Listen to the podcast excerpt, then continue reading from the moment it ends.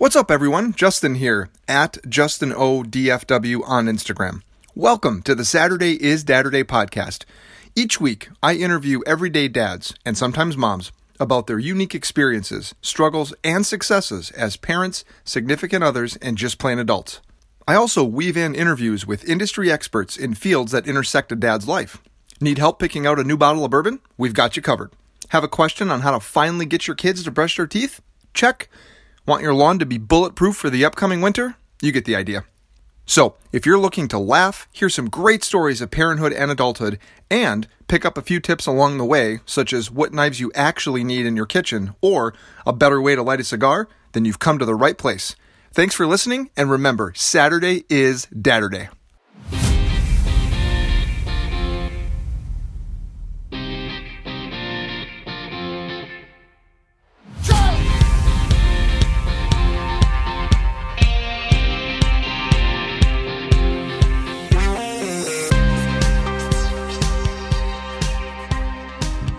Hello, everyone. Welcome into another episode of the Saturday is Dadderday podcast, the season one finale. That's what it probably will sound like. We have a little bit of a unique episode today. We are going to have a reversal. So I don't know if that's called Dadderday is Saturday, but we have Courtney Allen, who is going to be the moderator. So, Courtney, welcome in. Thank you. Thank you, Justin. I'm glad to be here. And you are not a dad, just to confirm, right? I was going to say, I just wanted to confirm that everyone knows I am not a dad. I think we have some good questions here. So, should we just get started? You get started, moderator Courtney. All right. Uh, what's the most scared you've ever been in your life? uh, that's actually pretty easy. It was when I proposed to my yeah. wife, Beth, but not because of the proposal. Uh, it was because I am terribly afraid of heights and I thought the best way to propose to her would be on the top of the Ferris wheel at Navy Pier in Chicago. So it was a beautiful setting, but like I don't even remember if she said yes or not because I was so freaked out about being up that high. So that's probably the most scared I've ever been. Face your fears, yeah. Is that yeah. your biggest fear? Heights? Yeah, um, heights, spiders, hard work. But not your wife saying no to your proposal. Good. No, I mean she was obviously marrying me for my money and my body, so I knew I had her locked in. Ain't that the truth? Okay, so what inspired you to start up the podcast? So about the time Ayla was a year old, I noticed that my wife was spending a lot of time on Instagram during her pregnancy and up to that point of always finding these like resources that were more designed for moms. And they were really good resources like Speech Sisters and taking care of babies with sleeping help and all these things. And I thought, you know, I don't, I never see any of this stuff for guys. I never see like dad taking care of toddlers. This is how you do it kind of thing. And it kind of got me thinking, well, I'm not an expert and I can't offer any advice on, you know, speech or whatever. But I thought maybe I could create a place for dads that could be a resource uh, where dads could hear other experiences of each other and learn a few things. And then I could also interview experts that could provide insight that I certainly didn't have into various fields that maybe dads and, and moms too, and anybody who listen. Uh, so that was sort of the start of it, and um, I am glad I did it. With that, what's been um, proudest parent moment so far? Making it this far. Making it to That's probably a good one. Yeah. yeah. Uh, honestly, I, I, would think that the proudest parenting moment is kind of a combination with parenting and husband and wifing, because everybody's been thrown for a loop uh, since March with the pandemic and we have an only child. Grandma's the caregiver during the day while mom and dad are at work, even though we work from home. And about the time, uh, her two year mark, which would have been August 2020, that's when we were going to do the daycare or some type of schooling or whatever. And we decided to postpone that. So it's been hard to try to keep her moving forward and not really knowing, like, hey, how far behind is she on different things because yeah. she just doesn't have a lot of socialization. But I would say the proudest moment has been the fact that every time that we're in a situation with other people or if we're at the park and somebody else is there, she does such a great job. She has so much fun and she's she's not like running away in the other direction. And the other half of that is that Beth and I uh, are still married. yeah. My proudest parenting moment. You had such a great relationship with your folks during a time most kids did not. How did that happen? And How has that experience shaped you as a parent? I've always had a great relationship with my parents, and I think I give them a lot of credit for shaping me as a mm-hmm. person and who I am as far as being, which I think is friendly and accepting and inclusive and all that sort of stuff. And they really did a great job with that. And they always included me in the decision making process and they always included me as as a member of the family. And obviously I was a kid, so you know, mom and dad made the decisions, but I always felt in a good way like I was an equal. And if there was a decision to be made, whether it was where we're going on vacation or where, where we're going for dinner, they asked my input and they didn't always necessarily go that way, but they always asked my input. And looking back over the years, they were always patient with me, and maybe to a fault, but always, always giving me the benefit of, hey, you're our son, we trust you, and we're gonna be patient with you. We're gonna take the time with you. And now, when you're in it, raising a kid, and not so much now as much uh, because is able to communicate more, but you know, the first couple of months, a comedian said they tell you all the time, "Don't shake the baby, don't shake the baby," and you're like, "Okay, I get it, don't shake the baby," and then you have a baby, and you're like, "I want to shake the shit out of that baby," because you just get like pushed to the pushed to the edge. Yeah. But uh, so, but my parents always including me in everything, and uh, they they always approached it like that, and that really helped me as far as Beth and I do that all the time with Ayla. You know, Ayla, what do you think? Where do you want to go today? What do you feel like having for dinner? And you know what pajamas do you want to wear? This pair or that pair? Just giving her those options yeah. i think really helps her feel like she's part of the family too. Yeah. She's definitely an independent woman. And i have to say you are a great dad and it's been uh, awesome watching you and beth parent. So what is your go-to lazy meal for the family? It's definitely not pizza. When you absolutely don't feel like cooking but also don't want to get takeout Jeez, what could this be? So if we do do anything in the realm of takeout or whatever, for I love Papa Murphy's pizza. I know. I don't know why. It's got me. So I'm always down for that, and so is Beth. uh, if we're gonna make something that's pretty lazy, Beth loves, and, and so do I, B for D, which is what we joke around breakfast for dinner. Oh. So I'll do eggs and avocado toast because uh, we're bougie, and you know some some turkey sausage or something like that. So bougie. Uh, that's an easy thing to make. It's fun. We use the Trader Joe's everything but the bagel seasoning. If you've never had that, that stuff will change your life. Yes, so we put that on the avocado toast, and uh, that that can be a good breakfast, lunch, or dinner if we don't have much around the house and we don't feel like doing much. So. Nice. First, when you said beef or D, I was thinking Chef Boyardee, and I was like, I don't think that they'd be that lazy. so I'm glad that you turned that around. Being a dad seems like you've made it a priority to maintain your hobbies and passions, like your podcast.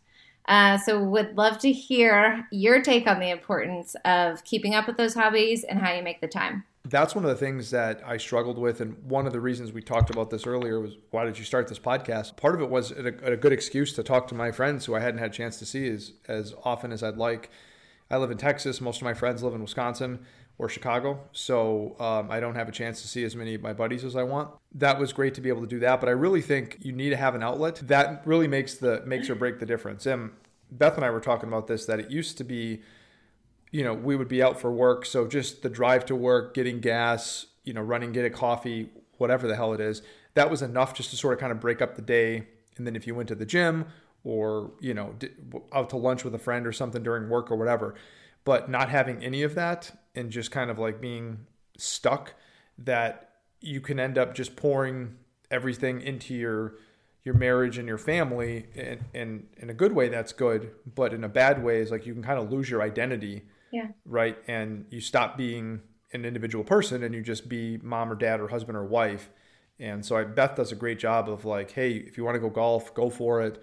And you know back when she used to go you know, do other stuff too like that and go get her nails done or go to a movie or whatever. I mean, we used to really do a good job of trying to take turns with that to give each other a little a little release and a little outlet. So, what is your favorite thing to cook for your wife, Beth, on date night? And I assume you've been doing a lot more date nights probably at the house because COVID. Yeah, uh, like every night is after we put Ayla to bed is simultaneously a date night and not a date night.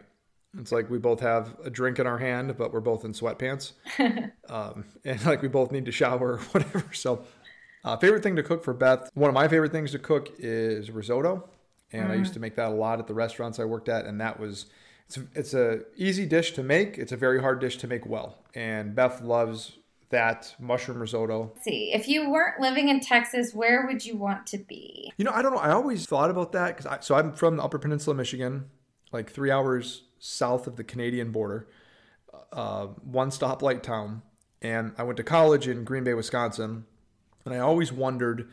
I kind of just did. I looked in Wisconsin and Michigan and you know Illinois for colleges, so I, I didn't at the time really consider something. But now I always wonder what would it been like to go to college at like UCLA Yeah. or you know Arizona State or something, and just like go somewhere completely different. I don't know. I love Texas. It's great. I I think I would enjoy uh, Arizona, Florida, or California. But warm warm weather is the trend I'm leaning on. So I had enough Yeah. snow uh, in the Midwest. This is a loaded question. What's the most difficult thing you've ever had to overcome? I would say probably for me, uh, my father's passing. That happened in August of 2014, and I was cooking still then. And uh, like a, a day after I started cooking, which would have been like three years prior to that, I remember being in my apartment and my parents called and said, Hey, we got some news to tell you, and told me all about my dad's cancer and that he had to go through all this treatment and everything. And I literally was like three days on the job of my first cooking job at the Dallas Country Club. So it was like a great gig. But that whole time that my dad was sick and going through all of his treatments and and just sort of going from the dad that I knew to what unfortunately most people look like at the end of the cancer battle, which is not even a shell of themselves. I was down in Texas, slugging it out in the kitchen every night and trying to work my way up, and I didn't have any vacation with the you know yet. I mean, I was brand new, and so I had left the country club and I was working at a couple other restaurants for a little while. And then I just got the job at Lucia. And that was so ecstatic. And right at that, like within a day or two of that, is when my dad passed. So I had to call him back and say, hey, I want I still want this job. I just got to figure it out for a little bit because I got to go home and help my mom and so I remember I the job I was currently at, I really did not like. And I said, you know, my dad just passed. I'm going up. I don't know if I'll be back. And I didn't really care. So Yeah. going through that, my mom was struggling and she was holding it together as best she could. But to close out my dad's estate and his law practice and all the stuff with the banks and business partners and, you know, just all that sort of stuff that I was helping my mom with. And then also starting my job at Lucia, which was the best place you could ever work and eat and everything. It was like my mind wasn't there. You know, it was the Yeah. right job and it was the best place and it was the best people. I just wasn't myself. I was a shell of myself and I would literally drive to work for an hour and cry the entire way there and I would talk to my mom or I would talk to one of my buddies and Beth was working, you know, and then on the way home at night, I would cry all the way on the way home and I would call my mom and I didn't talk to Beth because by that time it was, you know, midnight every night, so I'm not going to wake her up. She's got to get up in the morning. And while I was at work, you know, at least once or twice every day there, I went into the bathroom and just broke down crying. And that, so going through that experience was the, for me, the most difficult thing. And, but it made me a better person. I actually never, I never felt angry or, or whatever. I just felt um, sad. You know, I wish I would have been there for my dad. But I, like I said before, we had a great relationship. So just going through all that, knowing that I was gonna probably stop cooking and and stop the pursuit of owning a restaurant and doing all that because I just I couldn't handle it at the time. So that was a bummer. But I'm in a great place now, and you know I'm so happy that I'm not leaving Beth and Ayla alone every night and holiday and weekend. Yeah. You know because I'm at work. So Yeah. that is good. Um, and how old were you when your dad passed? so 2014, I would have been 34, 33, 34. So your dad was still fairly young. Yeah, he was 66. Oh wow. But like I said, I was never mad because I had a great dad for 34 years, and a lot of people Yeah. don't get that. So That's true. What's your favorite thing to drink? I am a bourbon and scotch and whiskey guy. I used to like beer a lot, and then as I got older, it just it, you get I get so full drinking beer, and I like the good microbrews and you know what I guess called craft beer now. Um, I don't have a hipster beard to, to drink it in glasses with no prescription and suspenders, but um, yeah. And a fedora. but I, I used to like it, but yeah, I just get so full. So I like bourbon because I can drink it neat or Yeah. you know maybe with one ice cube and I don't have to worry about feeling bloated you know an hour into drinking. Yeah. I'd rather waste those calories on your food and then drink There you the go. whiskey. so, along with that, um, Tony, my brother in law, who's been on this podcast, had wanted me to ask you uh, what's the best whiskey that you've had in the past 90 days? I will have to go back just give it 120 days and I will say uh, Bib and Tucker and that is a great bottle of bourbon. And uh, my buddy who will be on season two, we already recorded our episode.